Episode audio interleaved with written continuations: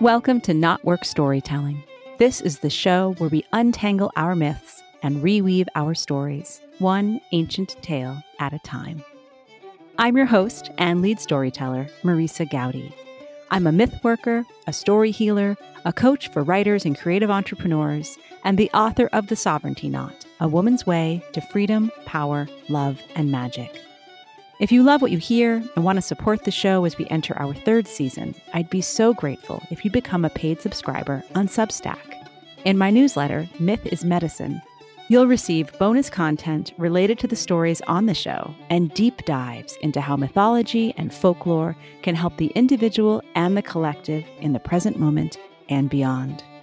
There's a link in the show notes to follow Myth is Medicine on Substack or you can simply visit mythismedicine.substack.com.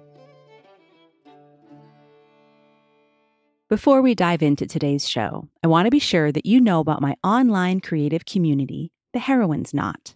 Every week, we explore a new heroine's tale and search out its archetypal and personal meaning.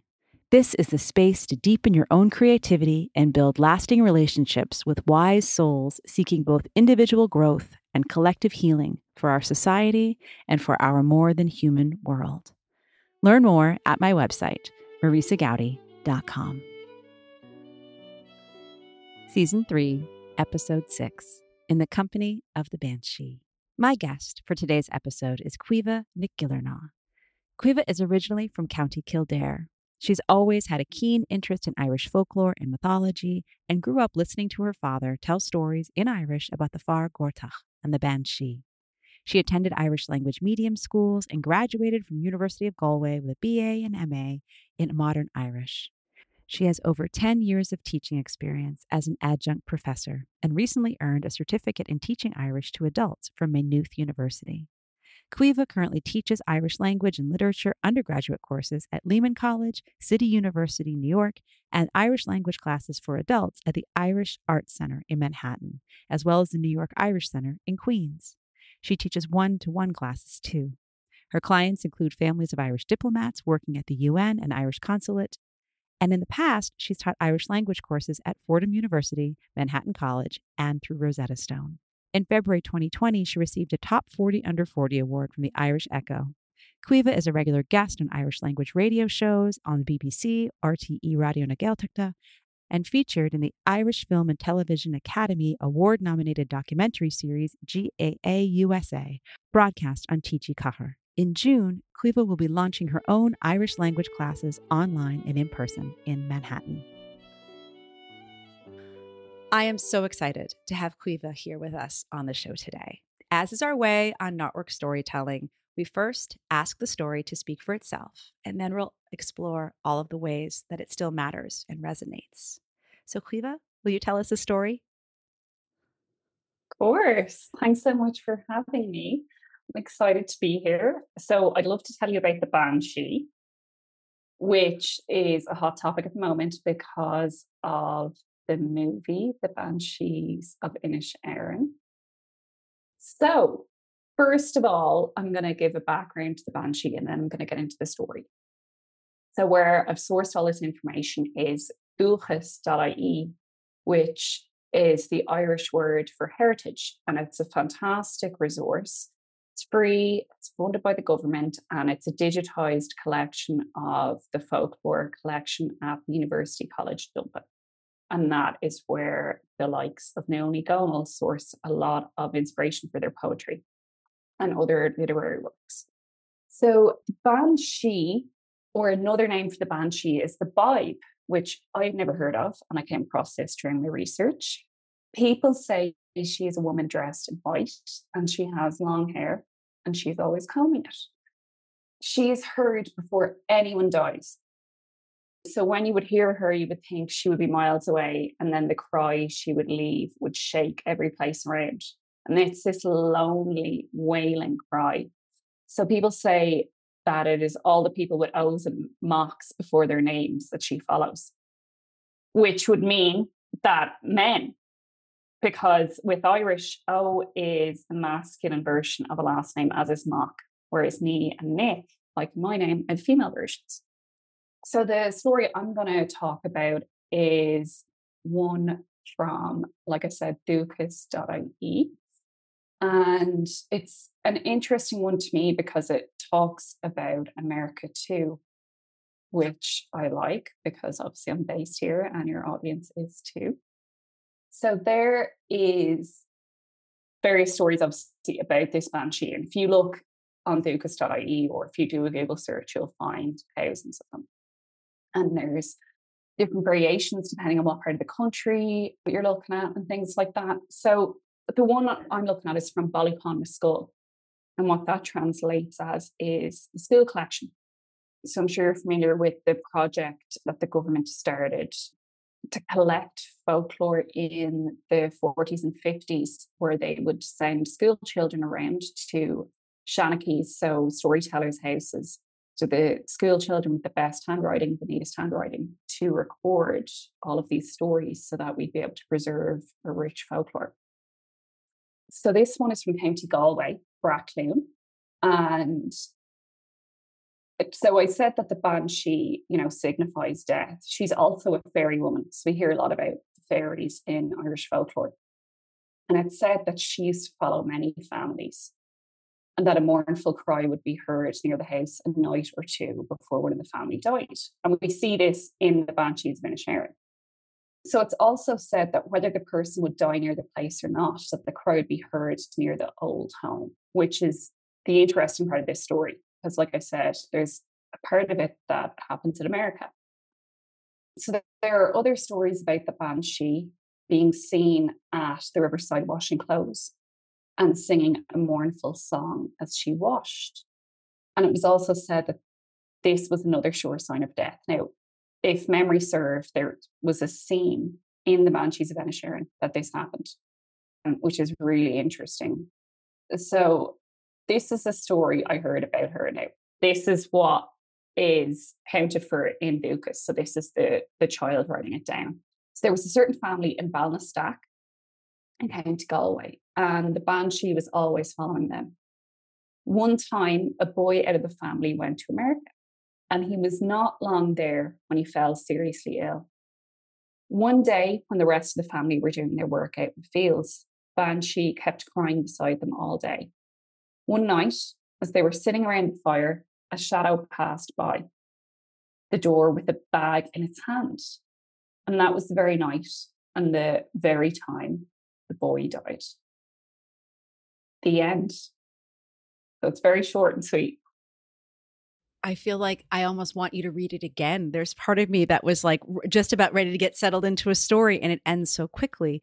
But of course, that seems sort of perfect in the sense that it was a young boy's life and it ended too soon. There's almost poetry just in its brevity right there. Mm-hmm. Mm.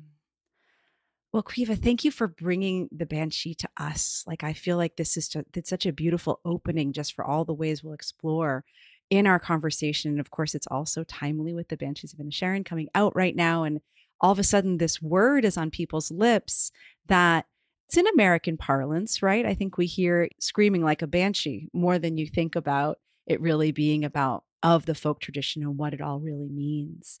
But I think there's a there's a romance and a resonance in that word that come even just from hearing banshee hearing what eh, before you even know all of its meaning and all that's contained within it. Absolutely and i feel like it also kind of touches on the whole anti-feminism thing mm. that particularly was a big thing hundreds of years ago. Yeah. And um, that it presented the woman as this crazy person. Right hundreds of years ago, a couple of decades ago, yesterday, right? right, because of course we're recording this at this moment when it's this Bridget's Day moment right now in Ireland, mm-hmm. where this whole sense of at last Bridget's being celebrated. There's the matron saint beside the patron saint. Oh, it only took us 1500 years since since her birth. It only took us only took 100 years since the the founding of the nation or so and here it is so i just i feel like those echoes are always with us and always in, in this story and elsewhere right mm-hmm. mm. so knowing that you've gotten the story from dúchas i've loved that as a resource i've both my guests and i have pulled from that for stories in the past as well What did you grow up with in terms of stories of the Banshee and, and knowledge of who she was? It's a great question. My dad would tell me stories about the Banshee and the Fear Gorta, so the man of famine or man of hunger, and the Féar Gortach, which would be famine grass or hunger grass. And at the time, I thought my dad was just being silly and it was his generation. So I'm the youngest of four, and my father is elderly now. He's in his early 80s. So I just thought it was one of those things that elderly people mm. say. It was only when I was in college studying folklore, attending classes by Dr. Lillis Ó Laoire that I realized everything I grew up with was A, true, B, people appreciated it because I didn't. I took it for granted. And C, I didn't have to study for the exam because I knew all of the stories by heart. So the Banshee, it was like dad just always presented her in some ways as this eerie figure. And in other ways, mysterious and powerful and supportive. Mm. So I never really knew where I stood with her until I watched The Banshees of Inisherin and I suddenly felt scared again and on edge during the whole film. Like, who's going to mm-hmm. die? Every time she comes, that's bad news. Mm. And she was presented as a scary character, I think, and very mysterious and ominous. Yeah, it's interesting. And dad would say that she would follow people around too and families and, and things like that. And he would talk about the fairies a lot. And it, it's not just him. I've spoken to my older cousins about it in their 40s and early 50s. And they, I think, believe strongly in it, you know? Yeah. And the fairy folk. And you're from Kildare? Is that where your family, where you yeah. Yeah. I'm from Kildare, but my parents aren't. My father's from Galway. Okay. So he grew up speaking Irish, and Irish was the first language of my grandparents. Right. And then you went back to NUI Galway for your studies mm-hmm. too, right? So that's correct.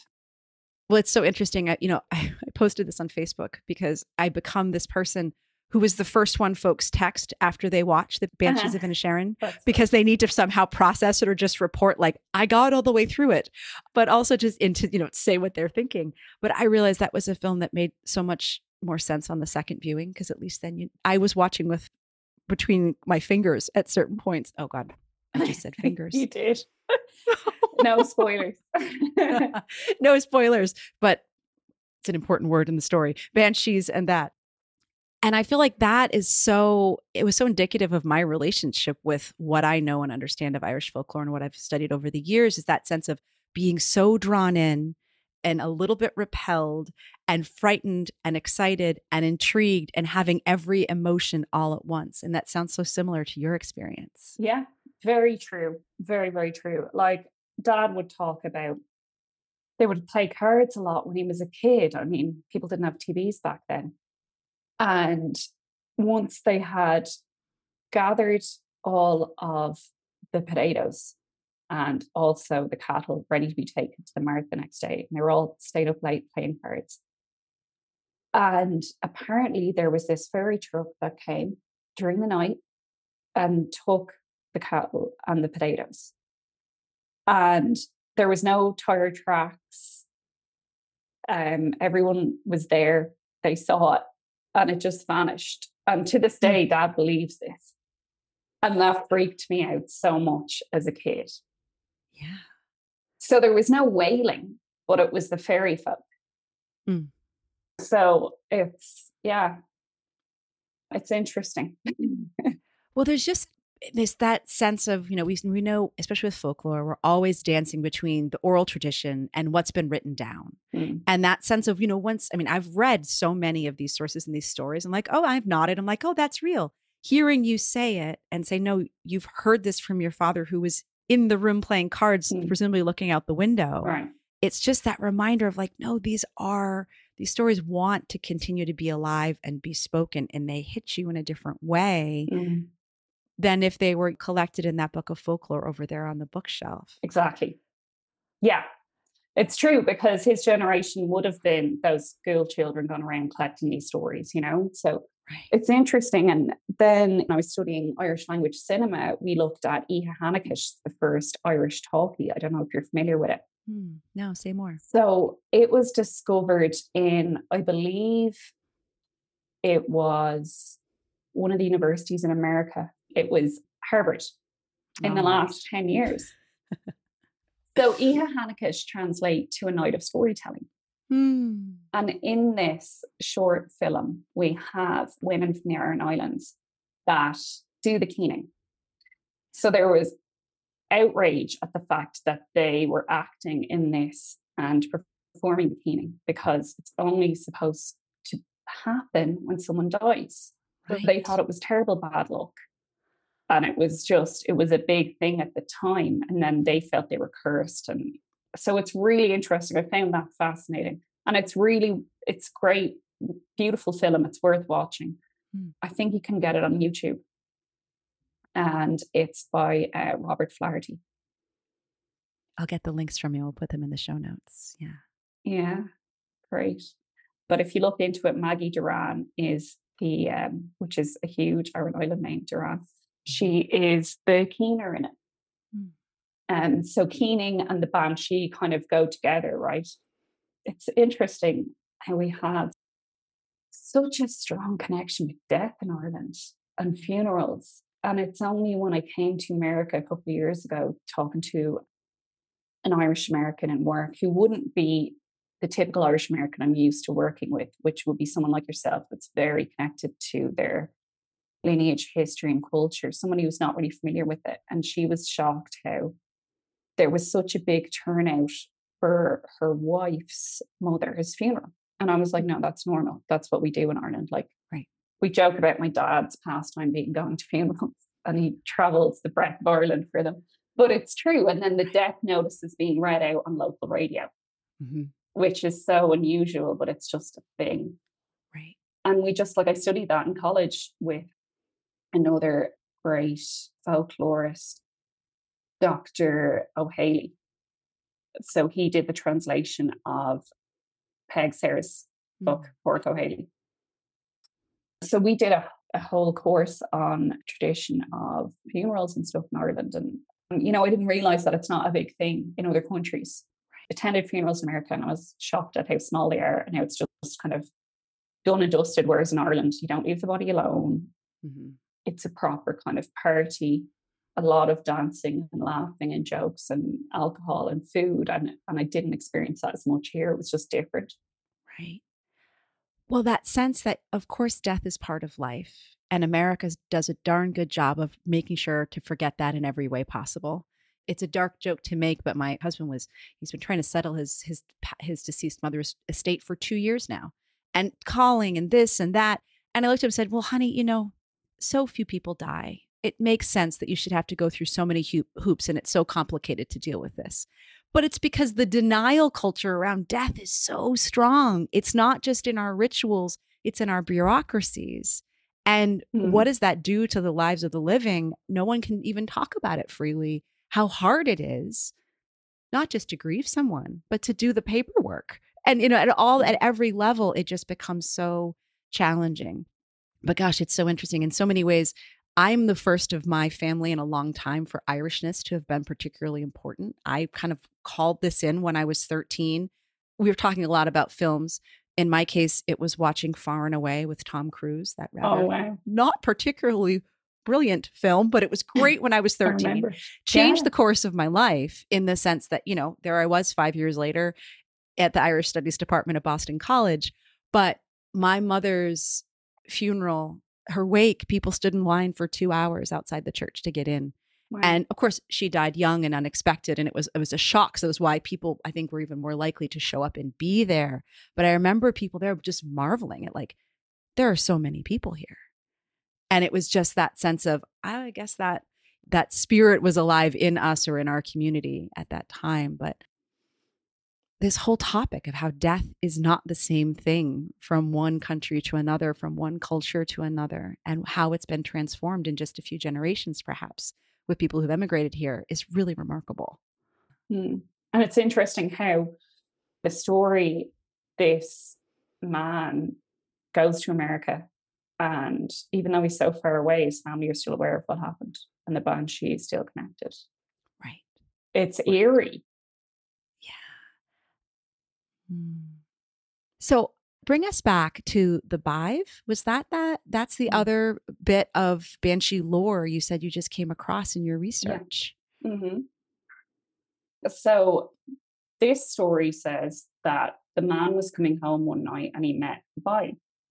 So he made a shortcut across a wood and he came out at a crossroad and the Bive was there before him. Yeah, that was the ending. What an anticlimax. well, Dúchas didn't always do the best job of it was collecting folklore, but not necessarily collecting really satisfying stories, I found. no, you're right about that too. Yeah, they're usually very brief. I feel like I do want to look more into the Bive now and I'll go down some rabbit hole. Yeah. I thought it was interesting how it talks about the woman dressed in white. I don't remember if she appeared in white in Banshees of Sharon. Did she? Can you recall? No, she was always in the black cloak. She really kind of had that sort of, right. yeah, that stereotypical old Aran woman look to her. Right. I've never seen her presented as that. And what I found interesting was when I recommended to one of my students to watch it, we had just talked about Peig Sayers the week before in class. And she told me it reminded me of Peig Sayers. And I was like, oh no, Sayers is presented as this like negative image. And the whole point of us watching this documentary about Peig Sayers was reclaiming right. what she was. Because so many people in Ireland, I don't know if you're aware, but they're scarred by this mm-hmm. yep. memoir that was compulsory reading for a lot of people older than myself. It wasn't on the curriculum when I did it. But, okay, um, so yeah, I'm about maybe 10 years older than you. So when I was over there studying, you just, someone would just say the word and I can just see all of my friends going, peg. And it was like, what? They said this internal crumpling of like, and I was like, I'm so sorry about this trauma, but I think Irish language is great. I would love to be able to read that. And they would just sort of look at me blankly and just tell me I didn't understand. right. And it's like asking a group of English learners to read Ulysses. Mm, interesting comparison. If they can't have a conversation with you about themselves and just a casual conversation, how can you expect them to analyze Ulysses and understand it? Right. Right. So this is what they were asked to do. Huh. And also the subject matter is very grim. It's set after the famine. Mm-hmm a lot of immigration, a lot of debt. So there's that. Teenagers, it's not really positive reading. Right. And old things are usually not appealing to teenagers either. Or I know for me, they weren't anyway. So there's all of that. And now we're trying to change our perspective, or people were anyway, when they made this documentary last year, mm. which is great, and reclaim it and look at the feminist aspect of it and all of those great things and the skills she had, which were telling stories. And most importantly, the humor she had, which isn't presented. Mm. But you could get the book now, like I said, Ó hÉalaí and Bo Almqvist translate it to English. And I think it's great if people could look at it and re-engage with it with a different perspective. Right. And try and let go of that trauma. Mm. Because it's different when you're learning a language and looking at folklore when you're older and you can appreciate it and there's that hunger in you to learn more whereas when you're a kid you're not really given that freedom Right. And that sense of, you know, kind of to return back when we're thinking about the way your dad's stories about sitting around playing cards and looking out the window, opposed to saying, okay, if I get through this dry old book of folklore, that perhaps the stories in the same way of of your man there at going to the crossroads and she reached it before him. And that was the entire story because these weren't written down to be great sweeping epics that have a beginning, middle, and end and satisfy our craving for what a story should be. There instead, it's a little snippet in time that perhaps is a way to inquire and go deeper. But when you're young, you want to have a, a good story that seems to have some sort of satisfying conclusion or message or a thrill, then, then you feel like you have a resolution to it. Well, I guess the message with that second story from On the Crossroads was you can't avoid her. She will get you. Right. There's no escaping death. and she will find you. And I feel like that's also kind of what it was like in the Banshees of Inisherin. Like she's always there and you can't miss her. Right. Right. And of course, if she was there before him, presumably, and then he died and there was no more story for him to tell. Right. Right. Mm-hmm. Yeah.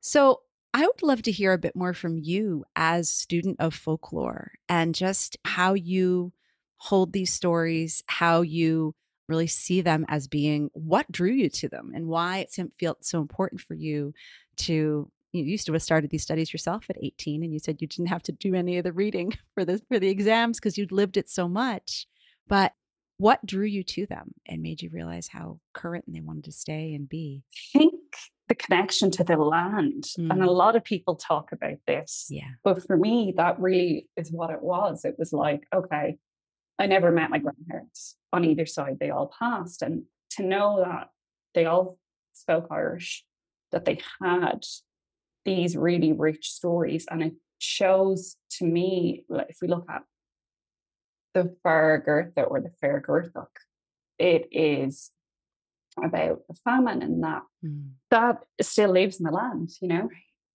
There's no escaping it. So the thing about the fair Féar Gortach is if you walk across a field you suddenly have this great pang of hunger, it's because you're walking somewhere where someone from the famine died. Mm. Or an unbaptized child was buried. And dad would tell me these stories. Or suddenly you're lost in a familiar field and you can't find your way out which I thought was crazy. But so to get out, you have to take your coat off, turn inside out, and put it back on again. Mm-hmm. And always carry oat cakes in your pocket is one thing. So it, if you meet this Fear Gorta, so a man, a man wandering, looking for food or money, that you can give him some sustenance. So I just like that it it doesn't let us forget the past. Yeah. It's acknowledging these unbaptized babies. It's acknowledging the pain, I guess, that women felt with cot death and that. Um, it's acknowledging that a lot of people died during the famine and not to forget that. And also, I felt like folklore explains mental health and how we didn't understand it at the time, but it gave us a way of talking about it. Yeah. So when we say someone's away with fairies, that's really what it means is that at that time we thought that what we were seeing was a changeling and that that person's solar spirit was taken by the fairies and what was left was this changeling who was depressed or whatever other mental illness would be upon them. Right. Or if a child died suddenly of cot death, again, it was like the fairies took it because mm-hmm. we didn't know how else to explain it. Right.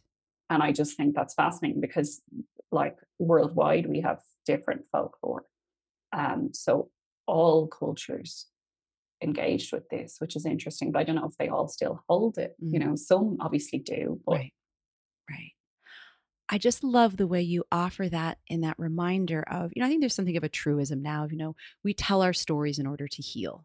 And that sometimes is offered in a very, very mm. modern context. You know, it, it isn't just sure we tell our stories of our lives now, or that we look back to these ancient stories in order to heal the past. It's that everyone has always been doing that all along. This isn't something we just discovered in our modern minds. It's that these stories have always been a way to healing and to understanding and to giving context around the great unfathomable sorrows, whether it's in the broadest sense of the famine or whether it's just that one mother's grief, right? Exactly. Yeah. Mm-hmm. Yeah. Um, completely. Like if you think of things like schizophrenia or that, like that would make sense. Someone walking around wailing. Right. Or a man that's hungry and just doesn't seem to be with it. Someone wailing is, I guess, someone who's traumatized by their child dying for no reason or people dying at sea, different things like that. Mm. So yeah, it just kind of in Irish culture, we're not used to talking openly about things, but this was a way to talk about it indirectly. Right. Right. In the community. Mm. And have someone listen to you, even though typically the storytellers were male. If we look at Peig Sayers, obviously that's a great example of a female storyteller. Mm-hmm. And she was given the space to talk about things. Right. When you were speaking before about the film of the Keeners on, Air, on the Aran Islands, and then I was thinking about that sense of that kind of crime of performing this ritual in a performative way and offering for money. for money. Yes. Okay. So not only because some documentary filmmaker came in and asked, it was also transactional. So there's Mm. so many layers of how I can see that having such weight and difficulty to it. And then looking at the same time and saying, oh, but of course, Peig was herself a performer, not in order for us to analyze her across the centuries and across the continents, but that was her job, her calling as storyteller and keeper of stories. And it's just interesting to sort of have these two different one woman into a group of women and bringing them into conversation in the space of our conversation today about how stories were were shared and offered to others and how keening was not necessarily meant to be shared in quite the same way and yet it was Right. It was a ritual and it was sacred. Mm, So God forbid A record it on this video thing that we don't know what it does, and B earn money for it. right And do it at a time when someone hasn't died is just so, so bad. right And it's interesting how people, I think, took for granted in some ways the talent that Peig had mm-hmm. because when she wrote her memoir, it was at a time during Irish during the Irish language revival where we were trying to establish a modern literature because we didn't have one. right All we had were the Book of Kells, things like that, ancient manuscripts, Middle Irish, like Shana, that popular folktale. But we didn't have a modern Irish literature. So the quickest way to establish that would be to ask people to write memoirs. So she was one of those talented people. But then it spawned a generation of people that weren't as talented as her. Hmm. And it was seen as a quick way to make money. And we ended up with a lot of not so great memoirs oh because they weren't well written. interesting So I think it it really is important to acknowledge that she had this special talent, as did the likes of Thomas Thomas Ó Criomhthain, Mhm. you know, the island man. right right It's not everyone can do it, right but we thought that we could back then because we needed money. Right. And yeah, that phenomenon of, hey, we've always been storytellers. Let's give it a try. That Right. doesn't necessarily always work.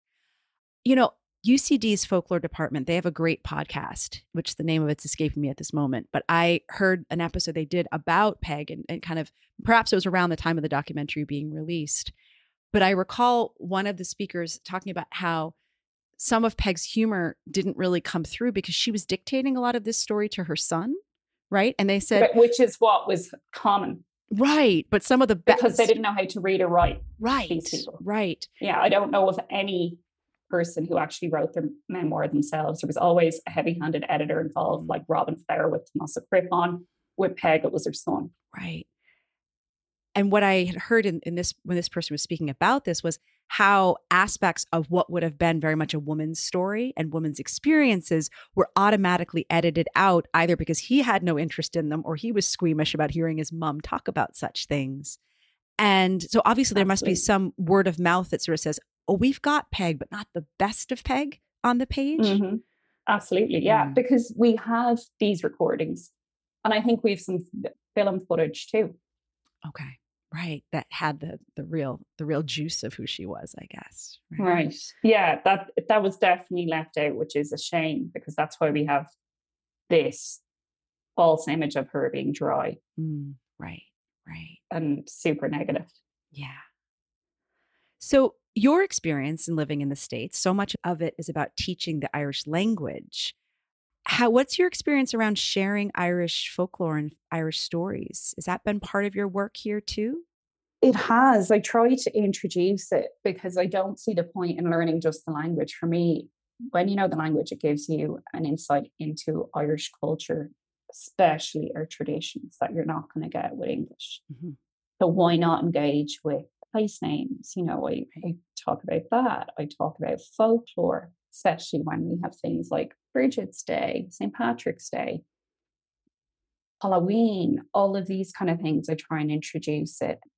And it's, I feel like there's not many resources out there like courses unless you do a college degree to look at these so i think it's important to talk about them and then you get stories from your students too about their own families and traditions they had and, it, and i find it really interesting yeah absolutely and what do you find is bringing people to study irish with you is, is it a, is it a kind of a spectrum of reasons or do certain things keep shining up to the forefront? Yeah, a lot of people tell me their parents didn't speak it and were very anti Irish language, typically because they came at a time when it was illegal in Ireland or we were still struggling um, economically. So obviously, Irish was seen as going backwards to poverty, and English was seen as upward mobility. So why would you engage with the language, you know?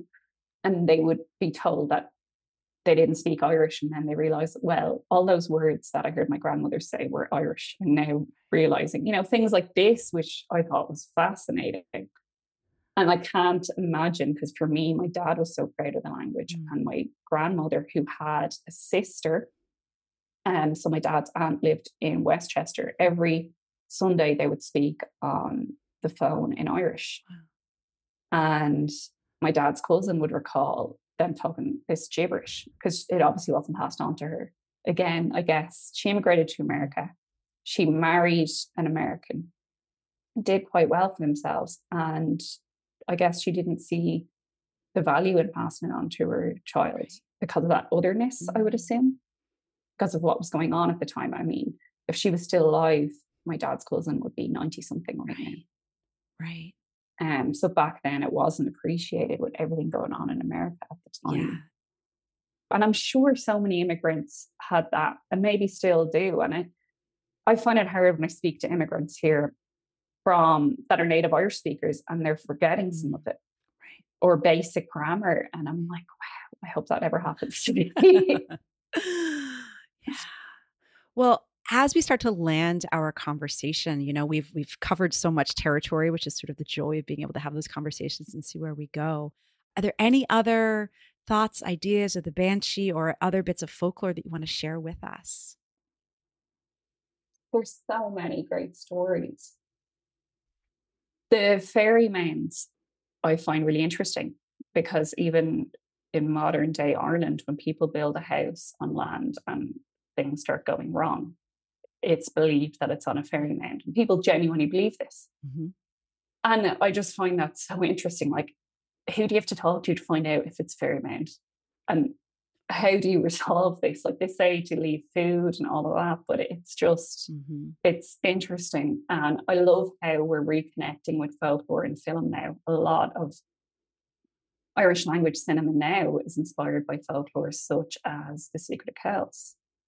Mm. And also na Mara, which is Song of the Sea, which is a beautiful film and it looks at the Selkies and things like that.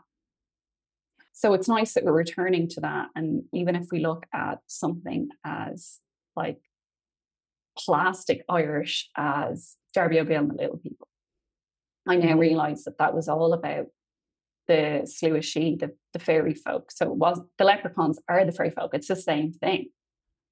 Right. And that that's right. the whole thing is based on an Irish folktale. And isn't there a banshee in that? Yeah, there is. Yeah.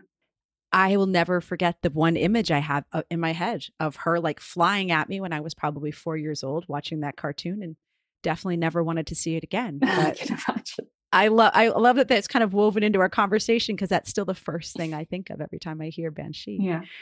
And I had a beloved black cat named Banshee mm. for 14 beautiful years. Wow. So I miss her terribly. Maybe she's she's here a bit. What I love about the word is in English it kind of means this scary spirit, you know, whereas what really was it? And the fact that it originates from an Irish word. That's what yeah. I love about it. It's like, okay, well, if you understand what ban means, which right. is woman, then you can figure it out. Right. So there's that richness that it gives you about Irish culture that you're not going to get from English. And if you only understand English, you're not going to understand right. it. As we land this conversation, pun horrible and intended, you know, knowing that both you and I are in New York, we're about 100 miles apart as we record this. And, you know, as you're thinking, as you're mentioning, you know, people not wanting to build on a fairy mound. And knowing, of course, that we live on the lands that was, you know, held by the Lenape people for, you know, time immemorial before colonization and European migration over to this space. I'm constantly in conversation or trying to be with the land here in the Hudson Valley and wondering what were mm. their stories? Who were there? What was their equivalent of the banshee, of the fairy folk, of the unseen world? And we all may be living upon a, a, version of a fairy mound here or there. You know, the island of Manhattan, I'm sure, had so many stories beyond what we could ever understand. And I think it's one of the beautiful things about the Irish tradition is there's still ways like, okay, you could probably go some to ask somebody. Someone might remember that field and this part of town over in this county. But it always comes back to ultimately we just get to ask the land. As you said, that's what drew you to folklore when we have the language, we have the stories, thank the gods, thank the goddesses, we do. And then we also have the land when all else fails, because ultimately the land never fails us. Hmm. Yeah, I think it's it's great that so many people like yourself now are acknowledging that we're on stolen land. Yeah. And it's something that I want to dig into, but it does sound like it's harder to find that than it would be in Ireland. Maybe I'm wrong. But I'm fascinated by that because, you know, there's poets, Irish poets that have looked at the connection between the Native Americans and the Irish and the folk tale around yeah. it, folklore around it. And one of them is a poet from Belfast, whose name escapes me right now. But I read a collection of poetry that he wrote. Gearóid Mac Lochlainn is his name. And it was interesting the comparisons he drew. Yeah, we're in an enormous continent, of course, and there are certain places where I think indigenous tradition, obviously, and storytelling is much more interconnected with that land and where they are. Here we are in the Northeast, where now the Lenape people are in Minnesota and Michigan and Ontario, nowhere near, you know, the mm-hmm. salt marshes and rivers and oceans that were were theirs and would have been their stories. But that's an entirely other conversation that again, yeah, how do we keep yearning for it out loud enough, yearning for what we don't know, and not to. I don't think in that yearning, I don't think we can recreate it, but at least it begins, it gives us new openings into remembering that, you know, and I'm always aware of this myself. I source my stories from a country that is 3,000 miles away that no one in my family has lived in for five generations. It's strange and mysterious and miraculous all at the same time and what does it mean to bring them here and offer them here so i love that you're here and offering the stories that you grew up with for us and for all of your wonderful students who get to learn from you it was such a pleasure chatting to you Thank you so much, Caoimhe. So, where can people find you and a little bit more about your work? I'm currently setting up my website, so watch this space. But if you just reach out to me by email, caoimhenicg at gmail.com. So C A O I M H E N I C G at gmail.com. I'm on Twitter as Moonturk G A E N Y C, Instagram and Facebook. And yeah, I'd love to, to chat to people. And I'd also love to offer your listeners 20% off if anyone wants to join any of my small group classes or private classes that I'm going to launch in June, both in person and online we can learn about the banshee if you want and more folklore. Absolutely. Oh, well, Caoimhe, I will link to all of that as your website evolves. I will go back and update the show notes so that people can find you because, of course, this conversation will ripple forth, hopefully, because the fascination with the Banshee, I think, only increases over time and intrigues people even more, um, as is the way of the Irish language as well. So, Thank you so much, Go raibh maith agat. Thank you for being here today. Go raibh maith agat Marisa. Thank you for tuning in to the KnotWork Storytelling Podcast. Please subscribe and review the show on your favorite podcast platform. And do share this episode with other lovers of myth and story. By the way, everyone is a lover of myth and story, even if they've forgotten. Creating this show is a labor of love and your support will help me continue to craft and share stories through season three and beyond. please consider becoming a paid subscriber over on Substack, where I'm writing and creating additional audio magic with my newsletter and content hub. Myth is Medicine. You can find out more about my writing, my book, our online creative community, The Heroine's Knot, as well as how to work with me as a coach at marisagowdy.com. Music on the show is by the wonderful Beth Sweeney and Billy Hardy, a Celtic fiddle and multi instrumental duo based on Cape Cod, Massachusetts. The traditional reel we play at the start of the show is called the College Groves. Find out more about their music and shows at billyandbeth.com. Gratefully, I live, write, work, and record this podcast on the ancestral lands of the Munsee Lenape tribe, whose name means original people.